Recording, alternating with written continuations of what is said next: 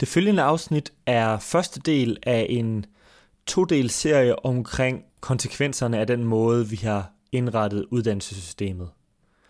Det første afsnit her handler omkring mange af de konkrete økonomiske aspekter, og er måske lidt mere teknisk, end hvad ombestemt normalt er. Så hvis det ikke interesserer dig, er det måske en god idé at springe det her afsnit over og vente til anden del kommer, som kommer til at beskæftige sig lidt mere øh, med nogle af de blødere ting omkring uddannelse. Du lytter til ombestemt afsnit fem. Bliver vi rige af uddannelse?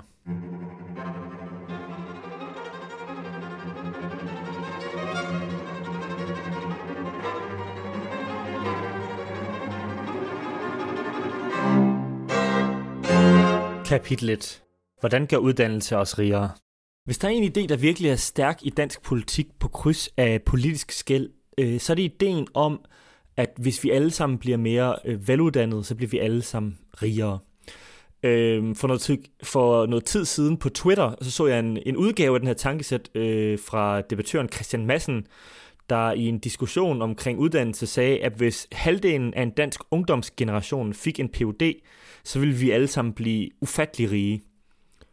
Og jeg synes, det var en meget interessant tweet, fordi øh, på en måde virker det meget øh, intuitivt. Hvis vi har den idé om, at vi bliver rigere med mere uddannelse, jamen altså hvis alle fik en P H D, så giver det jo mening, at vi alle sammen bliver rigere.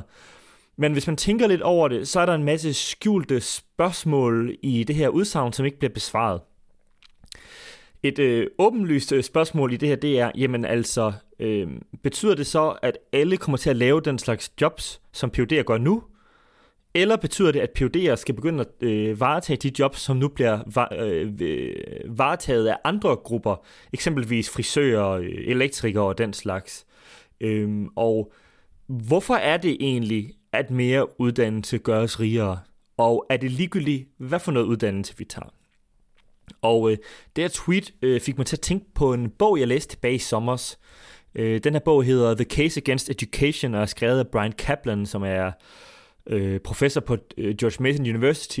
Og, og den her bog, den handler om, hvordan uddannelse er overvurderet, og hvordan vi særligt overvurderer de økonomiske gevinster ved uddannelse. Det, det kommer til at være del et af en... Øh, en øh, En, to afsnit er ombestemt om uddannelse, og her i første afsnit skal vi prøve at, øh, særligt ved at bruge de argumenter, øh, som Bryan Caplan kommer med i bogen, prøve at se på nogle af de punkter, øh, hvor uddannelse er overvurderet øh, rent økonomisk set, og se på, hvordan vi tænker forkert omkring de økonomiske gevinster ved uddannelse. I næste afsnit skal vi så Øh, se på, om det er rigtigt, at uddannelse er med til at fjerne ulighed i samfundet, øh, hvilken øh, rolle uddannelse spiller på sådan øh, dannelsen i samfundet, øh, og jeg vil prøve at komme med nogle øh, bud på, hvordan vi kan gøre uddannelsessystemet bedre. I første omgang, inden vi går videre til Bryan Caplans argumenter, øh, så er det nok meget godt lige at øh, få en lille hurtig øh, kursus i, hvordan økonomer typisk ville tænke på, at øh, øh, uddannelse ville forbedre økonomien i et land. Det er sådan øh, lidt for simpelt sagt, at økonomer typisk tænker på, at et land øh, bliver rigt øh, af et par årsager. For det første bliver et land rigere, hvis der er meget kapital i landet, altså meget groft sagt, hvis man har mange maskiner øh, til hver arbejder på fabrikken.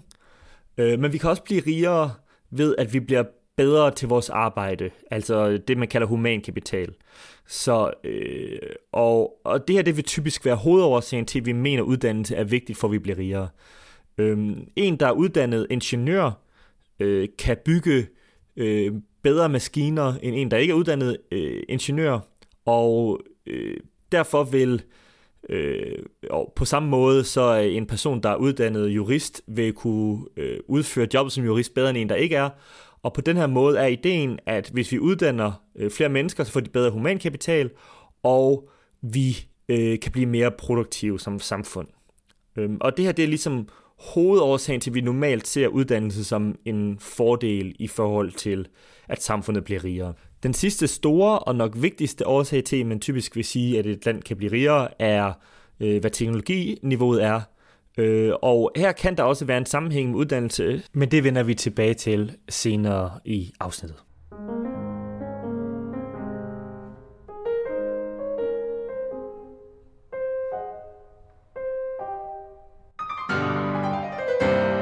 Kapitel to. Uddannelse og indkomst. Umiddelbart øh, virker det ret tydeligt i tallene, at øh, det er en fordel at tage en længere uddannelse øh, rent økonomisk. Så det er sådan, at i U S A tjener du treoghalvfjerds procent mere, hvis du har taget en bachelor, end hvis du har taget øh, kun high school, altså gymnasiet, realskole øh, i gennemsnit. Øhm, og en person, der har taget en kandidatuddannelse, tjener i gennemsnit et hundrede og tyve procent mere end en, der bare har taget gymnasiet. Selvom uddannelse selvfølgelig i sig selv er dyrt, øh, koster mange penge, især i U S A, øh, både for samfundet og for privatpersonen, øh, så er det der nogle relativt små beløb i forhold til, hvor meget mere du tjener ved at tage en uddannelse. Og den mest oplagte og konventionelle forklaring øh, på de her forskelle i løn er altså, folk tager en uddannelse, de bliver basalt set bedre til deres jobs, eller måske mere korrekt, de opkvalificerer sig sådan, at de kan få et job, øh, som øh, samfundet betaler mere for, og dermed bliver de rigere. Man kan altså sige, at det her det er en forklaring, hvor at produktiviteten for hver medarbejder stiger, hvis de får mere uddannelse, øh, så folk bliver rigere, ikke fordi de tager mere fra de andre, men fordi at kagen så at sige bliver større. Og det her Bryan Caplans argument starter, fordi det er ikke kun ved at øge produktiviteten, at vi kan forestille os, at uddannelse er en fordel rent økonomisk, og det er ikke den eneste forklaring på, at folk med lange uddannelser tjener flere penge, vi kan tænke os. En forklaring kan være, at dem, der ender med at tage en uddannelse, er ikke tilfældigt udvalgt. Så hvis man antager, at det er svært at gennemføre en uddannelse, at det enten kræver intelligens eller arbejdsomhed, eller en kombination, jamen så er det her også nogle ting, der i sig selv gør dig mere produktiv på arbejdet. Så det kan sagtens være, at en stor del af den højere indkomst, som folk, øh, som har lange uddannelser får, det er ikke fordi, de har fået en masse humankapital på deres uddannelse, eller de har lært at blive mere produktive, men de er simpelthen allerede mere produktive, inden de begynder på universitetet. Fordi de er mere intelligente, fordi de er mere hårdarbejdende, eller fordi de er bedre til en kombination af de her ting. Og det betyder så, at en del af den ekstra indkomst, vi tillægger uddannelse, i virkeligheden bare er, at nogle mennesker øh, er mere produktive øh, fra naturens hånd, eller øh, i kraft af deres opvækst. Øh. Så derfor skal vi finde en måde at adskille de her to effekter. Og en måde, man kan gøre det, det er at sammenligne øh, dem i folkeskolen med høje karakterer med dem med lave karakterer. Det kan hjælpe os med at besvare to spørgsmål. For det første, er det uddannelse alene, der gør folk mere produktive? Eller er det dem, der var mere produktive, der får en uddannelse? Eller er det sådan, at der er nogle mennesker, der får mere ud af uddannelse end andre? Man kan også forestille sig, at uddannelse er vigtigt, men hvis du ikke allerede er arbejdsom eller intelligent, så får du ikke noget ud af den her uddannelse. Og han finder ganske rigtigt, at øhm, en stor del af effekten af uddannelse forsvinder, øhm, hvis man kontrollerer for, hvor dygtige folk var, inden de begyndte på uddannelsen. Hvis man tager det her med, samt indregner tabt arbejdsfortjeneste, så viser det sig, at for rigtig mange mennesker kan det faktisk ikke betale sig at tage en uddannelse.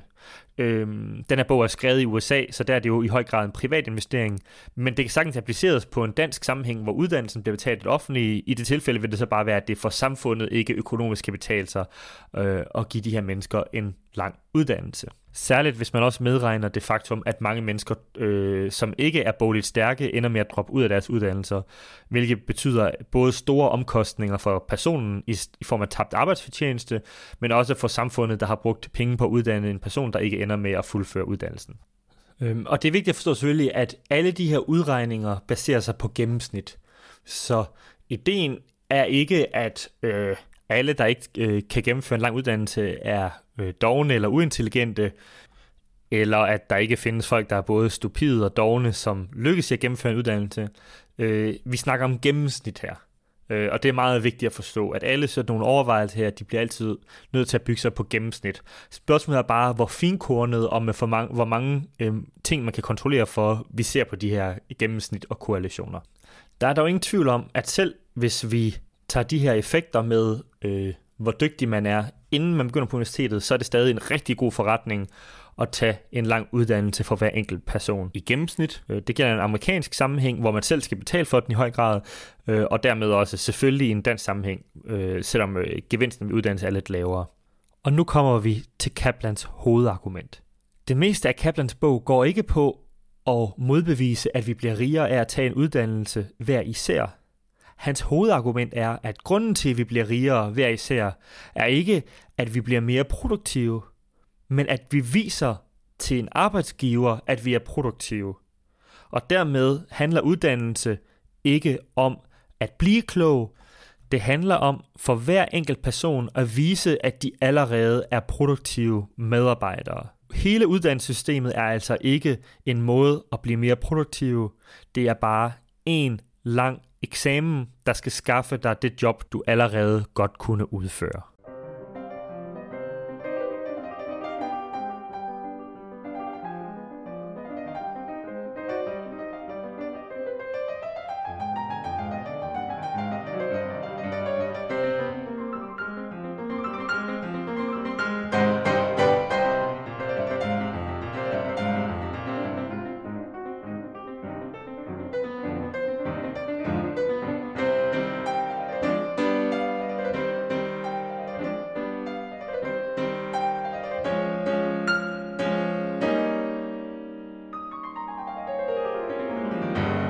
Kapitel tre. Signaling. Det centrale ord i Bryan Caplans bog er ordet signaling. Signalering. Det er ideen om, at man nogle gange gør meget besværlige ting øh, for at vise sine intentioner og sine evner, i stedet for rent faktisk at bidrage med noget. Når du tager til køreprøve, så tager du ikke til køreprøve for at lære at køre bil. Du tager til køreprøve for at vise, at du allerede har lært at køre bil. Og fordi at du har taget dit kørekort, så må du nu køre på vejene. Og det er ikke fordi, at de her, den her time, hvor du har været ude og køre med en kørelærer, øh, har gjort dig til en meget bedre bilist. Det er simpelthen fordi, at nu har du bevist over for nogen, at du allerede kunne køre bil. Alle de køretimer, du har taget, ja, der lærer du at køre bil, og de er værdifulde, men, men, men selve... køreprøven i sig selv er ikke ideen, at den skal gøre dig bedre. Men derfor gør du dig alligevel meget umage til køreprøven, fordi du vil gerne signalere, at du har lært at køre bil. Og det her er argumentet, der ligger bag, hvorfor vi tjener flere penge, når vi har en lang uddannelse ifølge Bryan Caplan. Vi tager uddannelsen for at vise, at vi allerede er dygtige, intelligente, arbejdsomme eller, som jeg har understreget flere gange, konforme. Folk, der er parat til at spille efter reglerne og ikke laver ballade. For at forstå, hvordan det her øh, fungerer i en uddannelsesmæssig situation, så vil den følgende historie måske være et godt eksempel. Forestil dig, at der findes en ung mand, hvis far er elektriker. Og øh, allerede fra han er fem år, kan faren se, at han har talent som elektriker, og derfor faren, som også selv er en dygtig elektriker, bruger weekenderne på at fikse Øh, elektroniske ting øh, sammen med sin søn. Det betyder, at øh, hans søn, fra så snart han begynder i folkeskolen, i hver eneste weekend lærer at blive en bedre elektriker sammen med hans far. Således, at når han er færdig øh, med folkeskolen og er seksten år, så er han allerede øh, bedre til at øh, installere øh, elting i en lejlighed, øh, end de fleste, der er færdige med en uddannelse fra teknisk skole. Og fordi han allerede er så dygtig, så tænker han, jamen jeg gider da ikke gå i teknisk skole, jeg kan allerede det her. Hvad ville der ske, hvis han gik ned til den lokale elektriker og sagde, jeg vil gerne have et arbejde som Svend, jeg er en rigtig dygtig elektriker? Jo, så ville elektri- elektrikeren sige til ham, det lyder alt sammen fint, men hvordan kan jeg vide, at du rent faktisk er en dygtig elektriker? Mesteren ville sige til ham, kom igen, når du har en uddannelse, så jeg ved, at du er dygtig. Og det her er grundlæggende mekanismen. Det er ligegyldigt, hvor gode vi er, eller hvor dygtige, hvor intelligente, eller hvor hårdt arbejdende, hvis ikke arbejdsgiveren ved, hvor dygtige vi er. Det er overhovedet ikke kontroversielt at mene, at sådan en signaling, at vi skal vise, at vi er dygtige, er en del af, hvorfor folk med lange uddannelser tjener flere penge. Ligesom det ikke er kontroversielt at mene, at folk, der tager en uddannelse i gennemsnit, øh, er mere intelligente end folk, der ikke gør det. Hvad der er kontroversielt, det er, at Bryan Caplan mener, at firs procent af den ekstra indkomst, vi får ved at tage en lang uddannelse, den kommer af, at vi signalerer, at vi bliver dygtigere, og kun tyve procent den kommer fra, at vi rent faktisk bliver dygtigere. Og inden vi ser på hans argumenter for, hvorfor det her det er tilfældet, så skal vi se på, hvorfor det her er vigtigt for spørgsmålet om, hvorvidt uddannelse er godt for samfundet.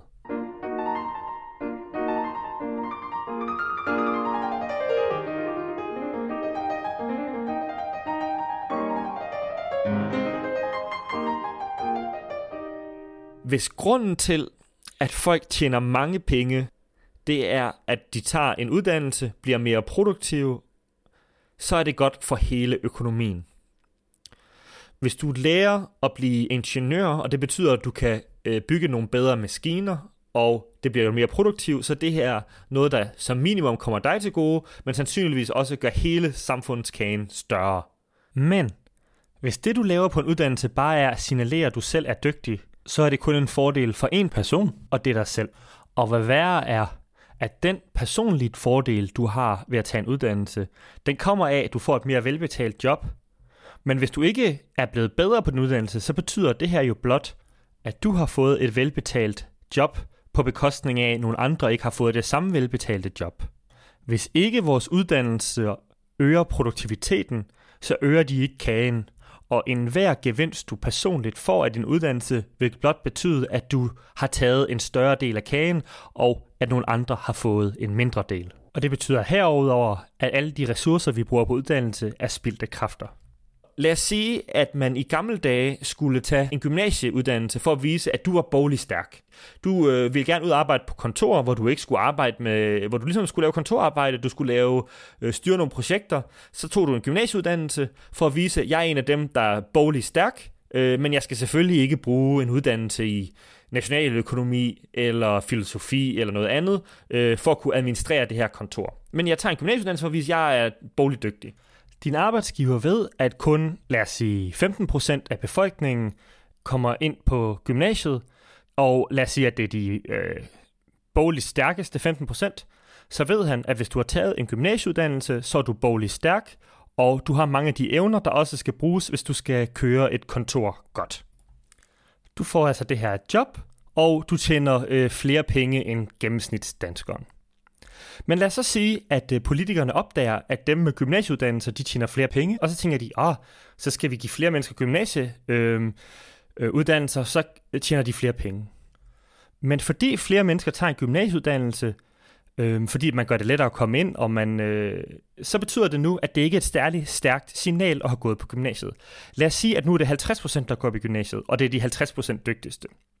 Nu signalerer det meget mindre om dig, at du har gået på gymnasiet, og derfor øh, ved arbejdsgiverne ikke, hvad for nogen af de her halvtreds procent, de skal ansætte på deres kontorjobs, og hvem de ikke skal ansætte. Men så er det, at der er nogen, der får en god idé. Jeg har egentlig ikke brug for at vide noget om engelsk eller filosofi for at have det her kontorjob, men jeg ved, at min arbejdsgiver ved, at det er svært at gennemføre en universitetsuddannelse, så derfor tager jeg en bachelor i engelsk og filosofi, fordi jeg ved, det signalerer, at jeg er dygtig og arbejdsom, og øh, det gør jeg så, og det lykkedes, og jeg får det her job, og, og, og det er der flere andre, der også gør. Sådan lad os sige, at det er de femten dygtigste, der tager en bachelor, og ja, de skal godt nok ikke lige bruge engelsk eller filosofi til noget, men de viser ved den her uddannelse, at de er dygtige, de får jobbet, og de tjener nu flere penge, end dem, der har taget en gymnasieuddannelse. Der går nu nogle år, og politikerne opdager, hov, dem, der har taget en bacheloruddannelse, tjener flere penge, end dem, der ikke har taget det. Og det gælder ikke kun ingeniører og læger, det gælder også folk, der har taget en uddannelse i noget, som ikke umiddelbart virker nyttigt. Så det må betyde, at uddannelser gør os dygtigere, så folk kan tjene flere penge, så derfor siger de, at vi skal have flere mennesker ind på bacheloruddannelserne. Og der sker nu det, at de halvtreds procent dygtigste nu tager en bachelor. Og nu står arbejdsgiveren et nyt problem. Fordi at mange flere mennesker får lov at tage en bachelor, ved vi stadig ikke, hvem der er de dygtigste. Men det er der så nogen, der gennemskuer. Nogle af de allerdygtigste, de siger, okay, men det er stadig super svært at få en kandidatuddannelse. Så derfor tager vi nu en kandidatuddannelse og signalerer derimod, eller derigennem, at vi er rigtig dygtige. Og det gør de, og Øh, arbejdsgiverne lærer hurtigt, at hvis de skal finde dem, der er rigtig dygtige, lad os sige de dygtigste femten procent, så skal vi tage dem, der har en kandidatuddannelse. Og det lykkes, og de dygtigste tager en kandidatuddannelse, og stadig nogle fag, de slet ikke skal bruge på arbejdet. Øh, men arbejdsgiverne ved nu, hvem der er de dygtigste, og kan ansætte dem. Og I kan regne ud, hvad der sker nu. Nu ser politikerne, at dem, der har en kandidatuddannelse, er faktisk dem, der tjener allerflest penge.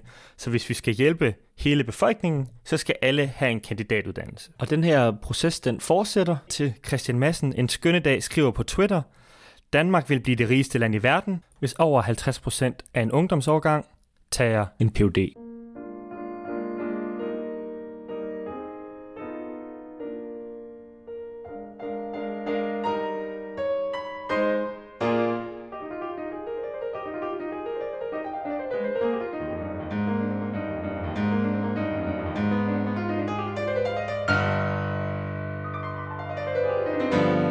Kapitel fire. At lære, at lære. Så indtil videre er argumentet altså, at at tage en lang uddannelse handler ikke om at blive dygtig, det handler om at signalere, at du er dygtig, og jo længere uddannelser vi allerede får, jo mere kræver det, før du kan signalere, at du er dygtig, og dermed spilder vi flere og flere penge på at uddanne folk, uden at få noget ud af det. Caplan selv giver argumentet, at det svarer til, at alle rejser sig op til en koncert, for at alle sammen kan se bedre. Hvad der er godt for den enkelte, er ikke nødvendigvis godt for helheden. Det er selvfølgelig sat meget firkantet op. Selv Bryan Caplan mener, at der også er positive produktivitetseffekter af uddannelse. Han mener dog kun, at de er tyve procent af den ekstra effekt, og firs procent af signaling. Men indtil videre har vi ikke rigtig fået nogle argumenter for, at det her det er tilfældet. Så vi har set på en masse argumenter for, at man kan forklare højere lønninger ved hjælp af signalværdier, men vi har endnu ikke set nogle beviser for, at det rent faktisk er det, det handler om. Det skal vi se på i det her kapitel. Det første argument øh, for, at øh, hovedværdien for den enkelte ved at tage en uddannelse er signaling, er det simple faktum, at meget, meget få mennesker arbejder med noget, hvor deres uddannelse er direkte relevant. Øhm, indtil videre har jeg givet eksempel af folk, der har læst filosofi øh, eller humanistisk uddannelse. Jeg har selv en humanistisk uddannelse blandt andet, øh, men det her det er faktisk ikke sådan en omgang humanist-bashing. Selvom det er klart, at øh, der er meget få mennesker, der læser filosofi, som ender med at arbejde med filosofi, øh, så er argumentet meget bredere end det. Ekstremt få mennesker, der læser økonomi, øh, ender rent faktisk med at sidde og arbejde med nationaløkonomi. Ekstremt få mennesker, der læser samfundsvidenskab, ender med at arbejde med samfundsvidenskab. Men også mange naturvidenskabsfelter øh, er det her tilfældet. Meget få fysikere ender, øh, ender med at sidde og arbejde med teoretisk fysik. Og ikke alene er det sådan, men også inden for de øh, felter, hvor man rent faktisk arbejder direkte med uddannelsen som øh, ingeniør, så er det en relativt lille del af det, man lærer, man bruger. Hvis du studerer økonomi, så lærer stort set alle noget på uddannelsen, som de bruger på deres arbejde, men det er en meget lille del af det, man lærer. Eksempelvis så på første år, der lærer man at bruge Excel-ark, og man lærer at skrive simple rapporter, og det kommer rigtig mange mennesker til at bruge, når de kommer ud i som, og arbejder som øh, embedsmænd eller, eller lignende. Men meget, meget få mennesker øh, ender med at sidde og lave nationaløkonomiske analyser, som er det, vi bruger næsten alt tiden på. Så de fleste mennesker ender med at arbejde på et job, hvor de ikke bruger deres uddannelse, og dem, som har et job, hvor de bruger deres uddannelse, der er det typisk en meget lille del af uddannelsen, de bruger. Men det her er ikke et argument i sig selv imod uddannelse. Det her det kunne måske være et argument for, at øh, uddannelse har en anden værdi, øh, og det kommer vi tilbage til i part to af det her afsnit. Øh, diskussioner om dannelse og den slags. Men i en rent økonomisk sammenhæng, så kunne det bare betyde, at vi skal rette vores uddannelse mere imod at være praktiske. Men nu kommer pointen. Selvom det er sandt, at næsten ingen bruger deres uddannelse på deres arbejdsplads, så får folk jo alligevel meget højere løn. Så en person, der har taget en uddannelse i filosofi fra Harvard, tjener meget mere end en, der har taget en uddannelse som, lad os sige, ingeniør på Aalborg Universitet. Og det her det er på trods af, at de her mennesker, der tager en uddannelse i filosofi fra Harvard, ikke ender som filosofiprofessorer. Og det er meget svært at forklare, hvorfor at det er vigtigere at kunne øh, Aristoteles og Kant, hvis du gerne vil køre en hedgefond, end det skulle være at øh, kende til matematik som ingeniør, øh, uddannet fra Aalborg Universitet. Med andre ord, hvis det betyder så meget, det vi lærer på uddannelserne, hvorfor ser vi så ikke en større sammenhæng imellem de uddannelser, som er praktiske, og hvor du kan bruge det, du lærer på din arbejdsplads, og dem, som er ikke praktiske, og hvor du ikke direkte kan bruge det, du lærer på din arbejdsplads? Hvis det derimod er signalværdierne, det handler om, så skulle man tro, at det ikke var de mest relevante uddannelser, hvor folk tjente mange penge, men det var alle de sværeste. Og det er i høj grad det, vi ser. De fleste matematiske uddannelser er meget sværere end de uddannelser, der ikke er matematiske. Nu har jeg læst både øhm, filosofi og læst økonomi, og der er ingen tvivl om, at det er meget, meget sværere at gennemføre en, økonom- en økonomiuddannelse, end det er at gennemføre en filosofiuddannelse. Det betyder ikke, at dem, der læser filosofi, ikke er dygtige, men det er ikke svært at gennemføre en humanistisk uddannelse i et land som Danmark, og dermed så får du ikke en stor indkomstgevinst, når du skal ud og have et job, fordi det kan være, at du er rigtig dygtig og har taget den her uddannelse, men det kan også være, at du ikke var særlig dygtig og tog den her uddannelse. Hvis du derimod tager sådan en uddannelse som fysik, det er bare grundlæggende svært at blive færdig med en uddannelse, så det, derfor ved du, hvis du ansætter en, der har gennemført en uddannelse i fysik, at den her person er enten intelligent, eller arbejdsom, eller en eller anden kombination, der har gjort, at de kunne komme igennem alle fem år. Du ved altså, at bundniveauet for den her person er ret højt, og derfor tør du ansætte dem på dit kontor til at lave noget, der slet ikke har noget med fysik at gøre. Men nu sidder rigtig mange af jer nok og råber af jeres højtalere og siger til mig, jamen Lars, det man lærer på en uddannelse er ikke konkrete færdigheder, man lærer at lære. Og det her vil jo løse alle problemerne. Hvis det vi lærer på en uddannelse er at lære at lære, jamen altså, så vil det betyde, at vi kan forklare, hvorfor folk øh, pludselig gør sig fortjent til højere lønninger, selvom de har taget en uddannelse i noget, der ikke er vigtigt. Og det vil også betyde, at hvis vi bare puttede mere uddannelse ud i folk, så vil vi alle sammen blive bedre til at lære at lære, og vi vil blive bedre til vores arbejde, vi vil blive mere produktive, og vi vil blive rigere. Problemet er bare, at når man tager den her tanke om, at vi lærer og lærer som en videnskabelig hypotese, så er den svær at forsvare. Caplan bruger ret meget af sin bog til at tale om den her hypotese, og en af hans argumenter er, at det meste psykologiske forskning viser, at når vi lærer noget, så lærer vi det faktisk ret snævert. At der findes nogle meget intelligente mennesker derude, som ligesom er gode til at se sammenhæng imellem ting, der ikke hænger sammen og sådan noget, men det er ret få mennesker, der er sådan her. Den måde, de fleste mennesker lærer, det er, at de lærer at udføre en bestemt opgave, Øh, og så udfører de den her opgave øh, på samme måde hver gang, øh, og det er ofte nok i en arbejdssituation. Altså de lærer at hamre et søm i, og så hamrer de det søm i på samme måde igen og igen.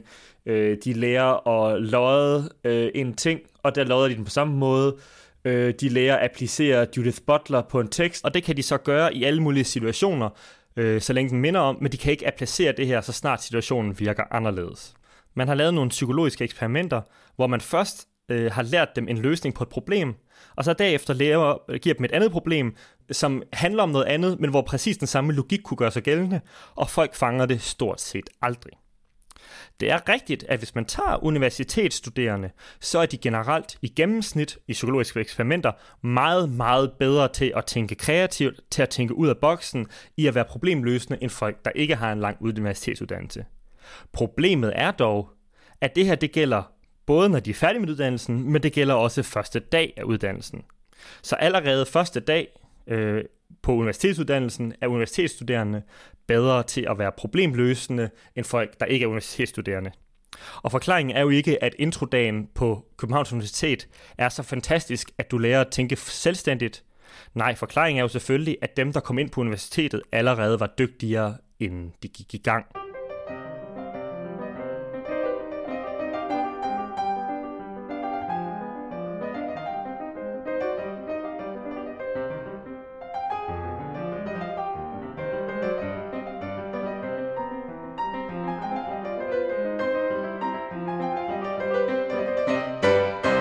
Kapitel fem. Empiri. Når politikere skal beslutte, om vi skal have mere uddannelse og hvilken økonomisk effekt det har, så vil de ofte blive præsenteret med sådan nogle standardøkonomiske modeller, hvor at for hver år øh, længere uddannelse nogen tager, jo flere penge tjener de. Og det er også i gennemsnit. Og det er også rigtigt. Hvis man ser på sammenhængen mellem uddannelse og indkomst, så er det jo mere uddannelse du får, jo rigere er du. I hvert fald groft sagt. Øhm, og tit er det nødvendigt at lave den her slags øh, målinger, fordi det kan være meget svært, hvis man skal sammenligne på kryds af lande, øhm, hvad for nogle uddannelser er de samme og sådan noget, så, så giver det mening bare at sige, hvor mange års uddannelse har du. For eksempel i U S A er bachelor fire år, i Danmark er de tre. Hvordan sammenligner man det? Så har man kortere kandidat. Alt det her. Jamen så bare, okay, hvor mange uddannelsesår er det? Og det er godt, når man skal lave sådan store prognoser. Det er fint. Problemet er bare, at det her det kan få lede en til at tro, at uddannelse er noget, der gør os rigere år for år. Men det er ikke tilfældet. Hvis man ser på gevinsten af uddannelse, så ser den sådan her ud. En amerikaner, som begynder på en bachelor, tjener flere penge end en, der ikke gør.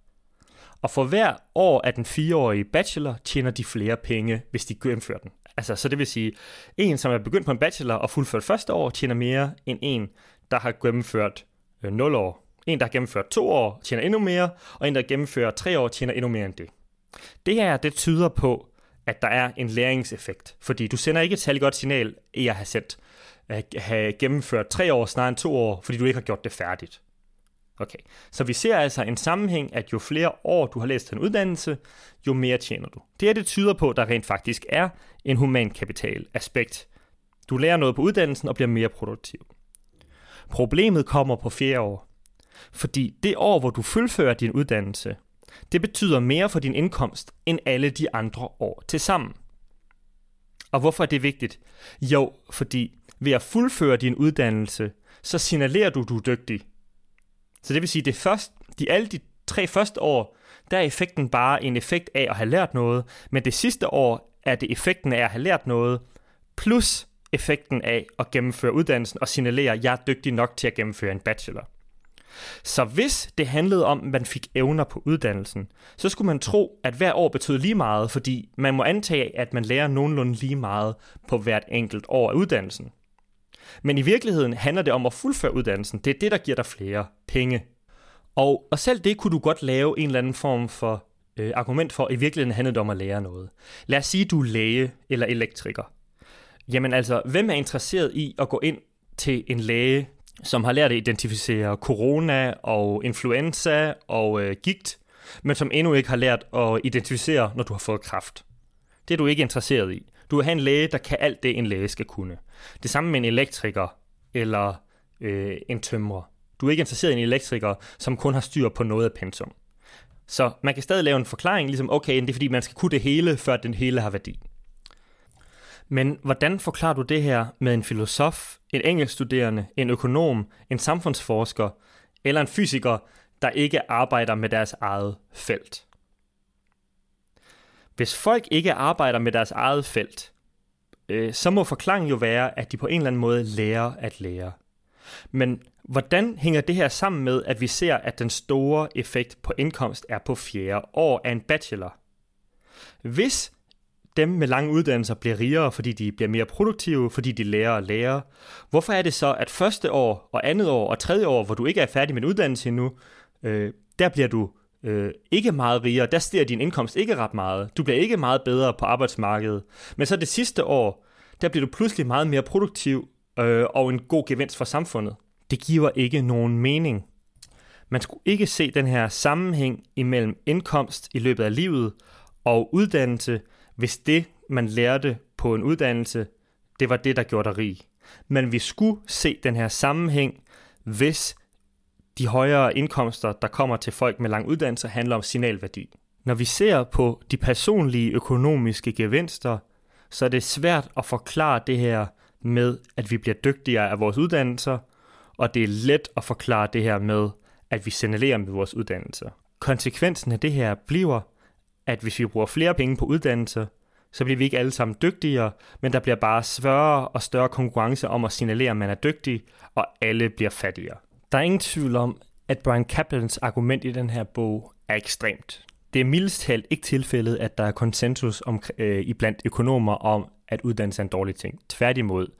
Øh, ligesom det i den brede befolkning er rimelig bred opbakning til mere uddannelse, så er det her også tilfældet blandt økonomer. Bryan Caplan er ekstrem, og han er også mere ekstrem, end jeg har gjort ham til i den her lille gennemgang af hans tankegang. Hans øh, konklusion på de her argumenter er, at alle skal bare have mindre uddannelse, man skal støtte øh, folk i mindre uddannelse, vi skal have mindre folkeskole, vi skal have mindre gymnasium, vi skal have mindre lange uddannelser.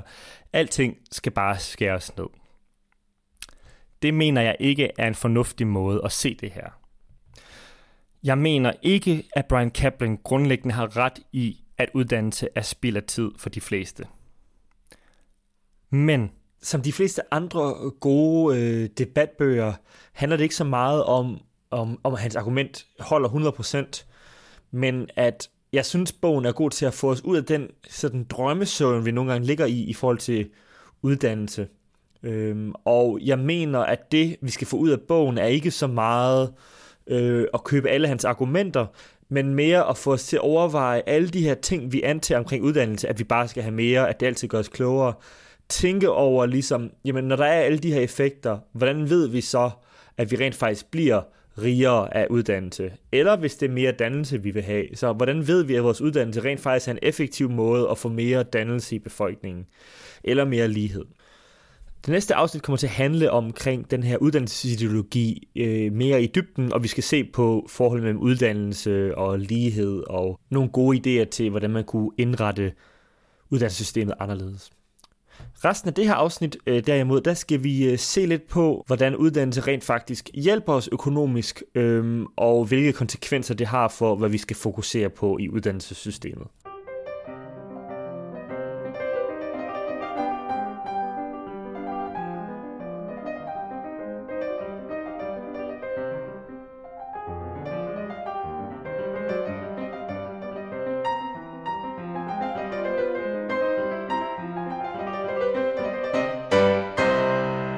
Kapitel seks.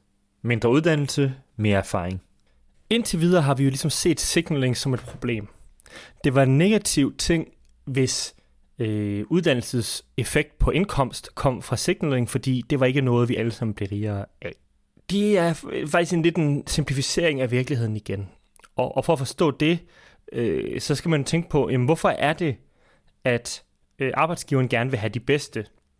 Det er blandt andet fordi, at nogle jobs kræver nogle ting, som andre jobs ikke kræver. Så øh, hvis det, at en elektriker kan signalere, at han er god til at lave elektriske installationer, er jo ikke kun godt, fordi han bliver mere produktiv, men det er også godt, fordi at hvis en person ikke kan finde ud af at lave elektriske installationer, og, man, og øh, han selv eller hans arbejdsgiver tror, de kan, så kan det have ret kon- katastrofale konsekvenser. På samme måde med sådan øh, de her jobs, som er komplicerede, men ikke kræver en bestemt uddannelse, altså lad os sige projektleder eller et eller andet. Jamen altså, det er jo også godt for samfundsøkonomien, at de bedste kommer ud øh, der, hvor der er mest brug for dem. Så det er en god ting, hvis lederne øh, på en eller anden måde kan signalere, at de er det bedste, øh, fordi at selvom der er mange jobs, der kræver mange evner, så leder en af dem, der der kræver meget af dig, og derfor er det vigtigt, at vi får nogle dygtige mennesker ud. Så i stedet for at se signaling og de her signaler ved uddannelse som fjenden, så skal vi måske mere se på, hvordan kan vi sende signaler om, øh, hvor dygtige vi er, og hvad vi er dygtige øh, til på en billigere måde. Og en af måderne, det her det kunne gøres, øh, og som vist også er blevet foreslået et par gange af forskellige økonomer, det er, at vi alle sammen får mindre uddannelse. Så det er sådan, at i Danmark er det normen, at hvis du tager en universitetsuddannelse, så tager du også kandidaten. Der er meget få mennesker, der bare tager en bachelor, og når de er færdige med bacheloren, så stopper de. Og hvis de gør, er det typisk ikke planlagt, altså så er det fordi, der er noget gået galt eller sådan noget. Så det betyder, at i Danmark, hvis du bare har taget en bachelor, øh, så sender du ikke et særligt stærkt signal. Der er så mange, der tager en bachelor, og det at tage en bachelor uden at kandidat, tage en kandidat, det sender ligesom et signal til sin arbejdsgiver om, øhm, at du ikke har fuldført din uddannelse. Men sådan er det ikke i de fleste andre lande. Øhm, hvis du tager til U S A eller England, så vil du typisk se bacheloren som et naturligt sted at stoppe. Øh, man har ligesom en idé om, at man har fuldført sin uddannelse, når man har taget en bachelor, øhm, og det med at tage en kandidat eller en master, Det er mere sådan noget, lidt ligesom at tage en P H D. Det er ikke sådan, at nogen tænker, nå, øh, du fik ikke fuldført din uddannelse, fordi du ikke tog en P H D. Og på samme måde i England og U S A, så ser man det ikke som om, at du ikke har fuldført din uddannelse, bare fordi du ikke har en kandidat. Man ser det bare som, at du har taget en uddannelse, og den uddannelse var din bachelor. Hvis vi i Danmark kunne gå imod, at det blev normen øh, for folk, der har ligesom øh, øh, akademiske jobs, øh, at de kun har taget en bachelor, jamen altså, så ville vi kunne spare en masse udgifter til uddannelse, og hvad der er endnu mere vigtigt, i den periode, øh, hvor de her mennesker ellers ville have taget en kandidat, jamen der havde de fået arbejdserfaring. Øh, og det fører lidt videre til et andet øh, spørgsmål, og det er ideen om erfaring. For jeg tror, øh, når mange tænker på det her, så tænker man, jamen altså, så dyr er uddannelsessystemet heller ikke, om det lige er to år mere, eller sådan, det gør ikke så stor forskel. Men omkostningerne, de har mange facetter, så ikke alene koster uddannelsens penge, jo længere den er, men i den her periode, hvor du tager en uddannelse, vil du også tjene penge. Så lad os sige, at øh, du vil have tjent tredive tusind kroner om måneden, så koster det både dine ud, udgifterne til din uddannelse, men også de tredive tusind kroner om måneden, som du ikke tjener. Øhm, og særligt for statskassen, der i stedet for at få skatteindtægter ind, skal betale øh, S U ud, betyder det her meget. Og siden S U jo i høj grad er en overførselsindkomst fra de, den fattige halvdel af samfundet til den rige, fordi folk med lange uddannelser typisk ender i den rige halvdel af samfundet, jamen så får vi altså, at vi får nogle skatteindtægter ind den anden vej. Og vi skal huske, at alting, der koster penge, kommer fra et andet sted. Hver gang vi udbetaler penge til S U, så kunne de være gået til noget andet. På samme måde som hver gang vi sænker skatten, så kan det ryge væk øh, fra børnehaverne, fra folkeskolerne, fra de ældre. Jamen så på samme måde, hver gang vi udtaler noget S U, jamen altså, så kan det også, øh, så er det også penge, vi kunne have brugt på noget andet, til grøn omstilling, whatever. En krone sparet er en krone tjent. Men det stopper ikke her, fordi det er ikke kun uddannelse, der gør, at du får en højere livstids, livstidsindkomst. Det gør også erfaring. Så jo flere år på arbejdsmarkedet du har været, jo flere penge ender du med at tjene. Og det er jo fordi, at efterhånden som du er på dit arbejde, så bliver du dygtigere og dygtigere til dit arbejde. Du, en meget stor del af uddannelsen til dit job, den er inde i jobbet. Så for eksempel at tage en filosofiuddannelse, det er måske øh, knepen, hvor meget det hjælper dig til at være projektleder eller noget andet. Men at være projektleder, det klæder dig virkelig på i forhold til at være projektleder. At have arbejdserfaring, det giver virkelig meget, og det betyder, at jo senere jo folk kommer ud på arbejdsmarkedet, jo mindre erfaring får det, og jo lavere vil deres indkomst i løbet af livet være.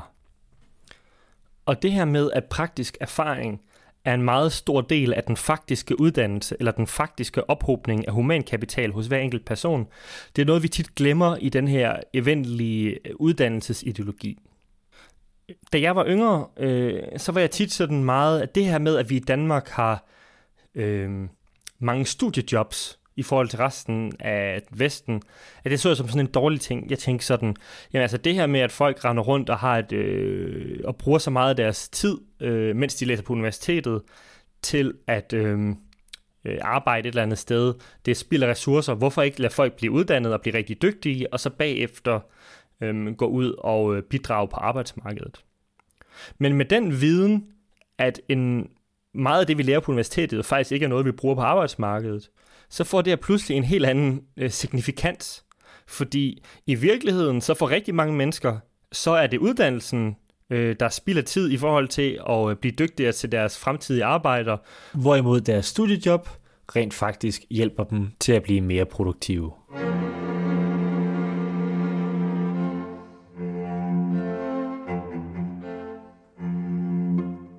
Kapitel syv. Uddannelse og værktøj. Jeg tror, hvis der er noget, det her afsnit har sværmet omkring, og som ligesom hele tiden har været omdrejningspunktet for diskussionen, så er det, at vi i uddannelsesideologien glemmer, at i sidste ende er den eneste måde, uddannelse kan gøre os rigere på, som samfund, er, at vi bliver bedre til at udføre konkrete jobs i konkrete virksomheder på konkrete arbejdspladser. Så hver gang vi ser på, øh, om en uddannelse skal betale, så skal vi tænke på, gør det faktum, at nogen tager den her uddannelse, at der findes et job, de kan udføre, som de ikke kunne udføre før, eller at der findes et job, som de før kunne udføre dårligt, som de nu kan udføre godt. I hans bog De Lærdes Tyranni, så øh, skriver Kåre Dybvad, øh, der er minister i den socialdemokratiske regering lige nu, at han på et tidspunkt havde overværet en diskussion imellem Mathias Tesfaye og Christian Jensen i Folketinget. Og Mathias Tesfaye spørger Christian Jensen om, hvorvidt at et samfund tjener flest penge på en kulturanalytiker fra R U C, som ikke er i arbejde, eller at samfundet uddanner en håndværker, som kommer i arbejde. Og Christian Jensen, som på det her tidspunkt er landets finansminister, svarer, ja, vi tjener fyrre procent mere på en person med en lang videregående uddannelse, end en person med en håndværksuddannelse. Og det her er jo åbenlyst forkert. I sidste ende kan samfundet kun blive rigere ved, at nogen udfører nogle jobs, som nogen er parat til at betale noget for. Enten til udlandet, i eksport eller internt i landet. Så hvorfor siger Christian Jensen det her? Jo, forklaringen er jo selvfølgelig, at han har set en eller anden øh, videnskabelig undersøgelse, der har sagt, jamen altså, folk, der har taget en lang videregående uddannelse, dem tjener vi flere penge på i gennemsnit end håndværkere. Og det er også rigtigt. Og nej, det her det er ikke kun signaling-effekt. Efter min mening er det, vi skal tage videre fra Bryan Caplan, at en stor del af signaling-effekts. Men der er ingen tvivl om, at hvis Danmark ikke havde bioingeniører, så havde vi ikke haft øh, de store bi- medicinalvirksomheder, og så var vi ikke blevet nær så rige, som vi er. Hvis vi ikke havde ingeniører, havde vi ikke Grundfos og Danfoss, og på samme måde, i sidste ende blev vi rige, fordi nogle kompetente mennesker laver noget kompetent arbejde, hvad end de er øh, matematikere, ingeniører, skolelærer eller håndværkere eller noget andet. Og problemet er jo selvfølgelig, at i de analyser, Christian Jensen har set på, jamen så har øh, kulturanalytikeren fra R U C og ingeniøren øh, fra D T U været i samme gruppe med lange videregående uddannelser, så i stedet for at finde ud af, hvad ingeniøren bidrager med, og hvad kulturanalytikeren bidrager med, så er det hele lagt ned i samme kasse, og vi finder ud af, hvad de bidrager med i gennemsnit. Og problemet er jo ikke så meget, at man laver videnskab på den her måde. Problemet er, at folk smider deres sunde fornuft ud. Selvfølgelig er det bedre at have en håndværker i arbejde, end en akademiker uden. Og det her det er ikke for at sige, at vi ikke har brug for nogen øh, kulturanalytikere. Det mener jeg, at vi i høj grad har. Vi har brug for øh, filosofer, vi har brug for historikere. Men spørgsmålet er, om vi har brug for flere historikere, end vi har brug for. Altså, skal vi uddanne flere historikere, end folk, der skal arbejde med historie? Og der er en del mennesker, der skal arbejde med historie. Vi har et gymnasiesystem, der skal tage imod folk. Vi har øh, et universitet, der skal have historikere. Altså, vi har som samfund valgt at give penge til forskning i mange af de her fag, fordi vi som samfund synes, det er vigtige ting. Så spørgsmålet er ikke, skal vi blive ved med at give penge til filosofi, kunst, videnskab osv., også når det ikke er noget, vi kan bruge til at blive rigere. Spørgsmålet er, når vi nu har uddannet nok historikere til at øh, uddele, udfylde øh, gymnasierne og udfylde øh, universiteterne, og måske også udfylde et, øh, nogle journaliststillinger øh, på Weekendavisen, skal vi så have flere historikere i det, end det? Eller skal vi uddanne folk til de jobs, de kommer til at have? For vi skal også huske, at hver gang en person tager en lang videregående uddannelse, som de ikke bruger, jamen øh, så er det meget usandsynligt, at de rent faktisk tager en uddannelse, som vi rent faktisk har brug for. Og det er et af de steder, hvor vi kan se, at den her ideologi omkring mere uddannelse altid er bedre, har slået igennem. Arbejderbevægelsens Erhvervsråd er lige udkommet med en ny rapport, der øh, siger, at vi mangler utrolig mange håndværkere, og vi har faktisk for mange med lange uddannelser til, hvad vi kan finde job til. Når vi siger, at vi skal have mere uddannelse, så svarer det lidt til at sige, jamen vi skal have mere værktøj, i stedet for at sige, hvad for noget værktøj har vi brug for, og hvad skal vi bruge det til?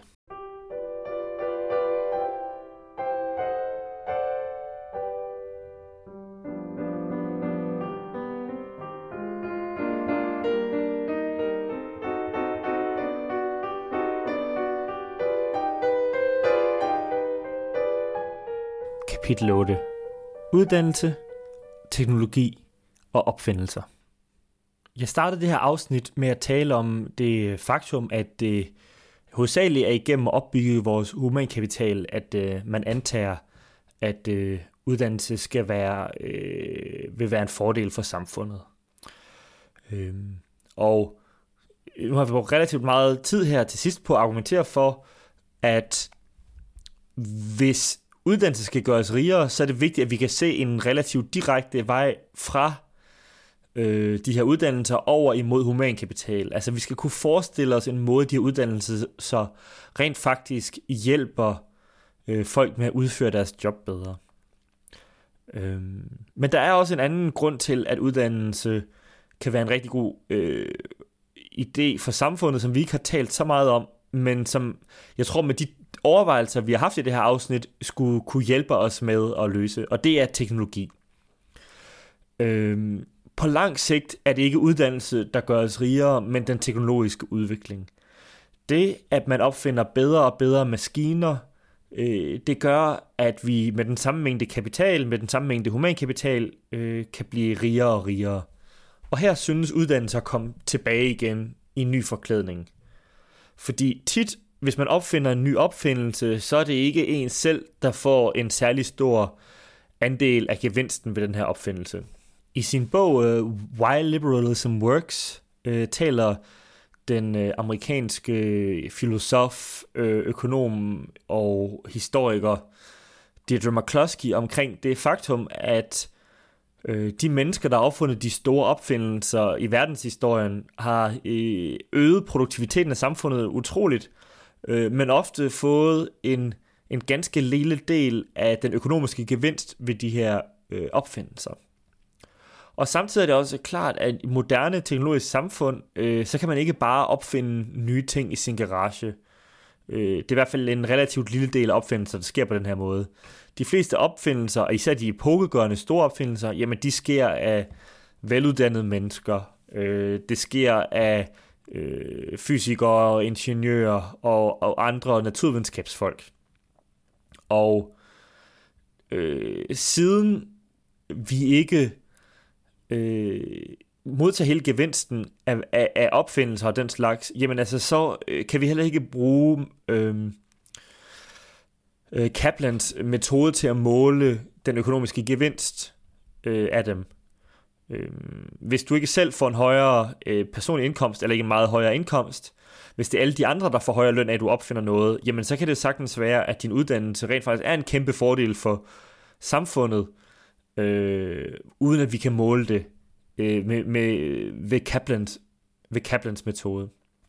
En anden måde at forsøge at give et svar på, om uddannelse hjælper os på den her måde, det kunne være at se på forskellige landes indkomster relativt til deres uddannelse. Hvis vi for eksempel ser, at alle lande, som er langt frem teknologisk, de har høje uddannelsesniveauer, jamen så kunne det tyde på, at uddannelse er en, en vigtig del af den teknologiske udvikling. Og øh, hvis vi kigger på data, så ser vi det her ekstremt klart. Altså, de rige lande er dem med lange uddannelser, og de fattige lande er dem uden lange uddannelser. Der er der også nogle problemer med det her. Det er, at langt de fleste uddannelser, de kommer fra et par byer i U S A, altså Boston og San Francisco hovedsageligt, hvor en meget lille gruppe af, af verden sidder og opfinder de her opfindelser. Øh, og, og derudover så har vi også det problem, at det kan godt være, at man bliver rigere af uddannelse, og vi kan måle det altså på landebasis ved at sammenligne lande med lavt uddannelsesniveau og lande med højt uddannelsesniveau. Men det er også rigtigt, at jo rigere man er, jo mere uddannelse har man råd til. Så hvis vi ser den her sammenhæng, så kan det både være, at folk er blevet rige af uddannelse, men det kan også være, at folk er blevet rige og derfor har haft, haft råd til at uddanne deres befolkning. Jeg vil ikke gå ind i den større sådan... Øh, litteratur omkring sammenhæng mellem uddannelse og teknologi på landeniveau, og hvordan man kan undersøge det her. Men i stedet for, synes jeg, at vi skal holde fast i det, vi har snakket om mange gange, at vi skal ikke bare antage, at der er sammenhæng imellem uddannelse og humankapital eller teknologi. Vi bliver nødt til at se på, er det plausibelt, at vi bliver rigere af det her? Er det plausibelt, at uddannelse giver os større teknologi? Og ja, Danmark er blevet rigere, fordi vi har Grundfos, fordi vi har Danfoss, øh, fordi vi har Novo Nordisk og Lundbeck og alle de her virksomheder, øh, som jo i sidste ende er teknologivirksomheder, som opfinder nye ting. Der er ingen tvivl om, at det er vigtigt for samfundsøkonomien, og hvis vi ikke havde haft en masse veluddannede mennesker, så kunne alle de her opfindelser ikke være blevet opfundet, og vi kunne ikke være blevet rige. Men igen, det er nogle meget konkrete naturvidenskabelige uddannelser i ingeniører, biologi, alt det her ting, som gør, at vi får de her opfindere. Det er ikke nationaløkonomer, der går ud og opfinder nye demsedutter. Det er ikke filosofer, det er ikke humanister. Der er sikkert nogle undtagelser, men i det store hele. Og det er en meget lille del af befolkningen, som opfinder de her ting. Så ved, at det blev ti procent, der fik en lang videregående uddannelse, eller tyve procent i stedet for, hvad det er nu, derfor, der vil vi ikke miste det her. Og igen er lektionen den samme. Vi skal ikke bare tro, at uddannelse er godt. Vi skal altid stille spørgsmålet, hvorfor er det godt, hvordan er det godt, og for hvem er det godt?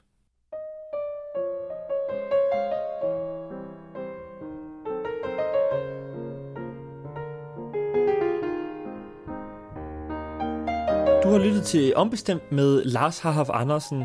Det her det var første del af en todels serie omkring uddannelse, og om hvorvidt uddannelse er overvurderet.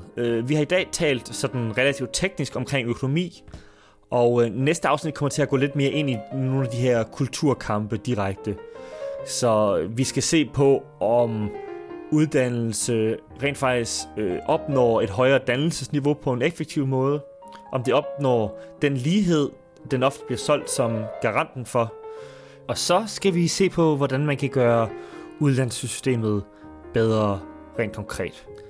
I det her afsnit har vi, som I nok har opdaget, hovedsageligt fokuseret på Bryan Caplans bog The Case Against Education.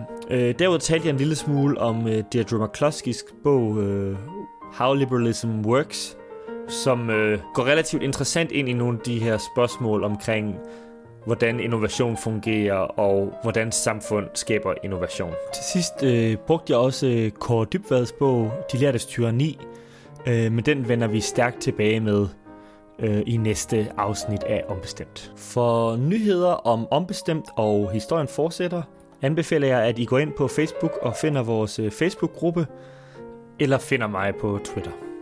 Du har lyttet til Ombestemt afsnit fem. Bliver vi rige af uddannelse? Mit navn er Lars Harhoff Andersen. Vi høres ved.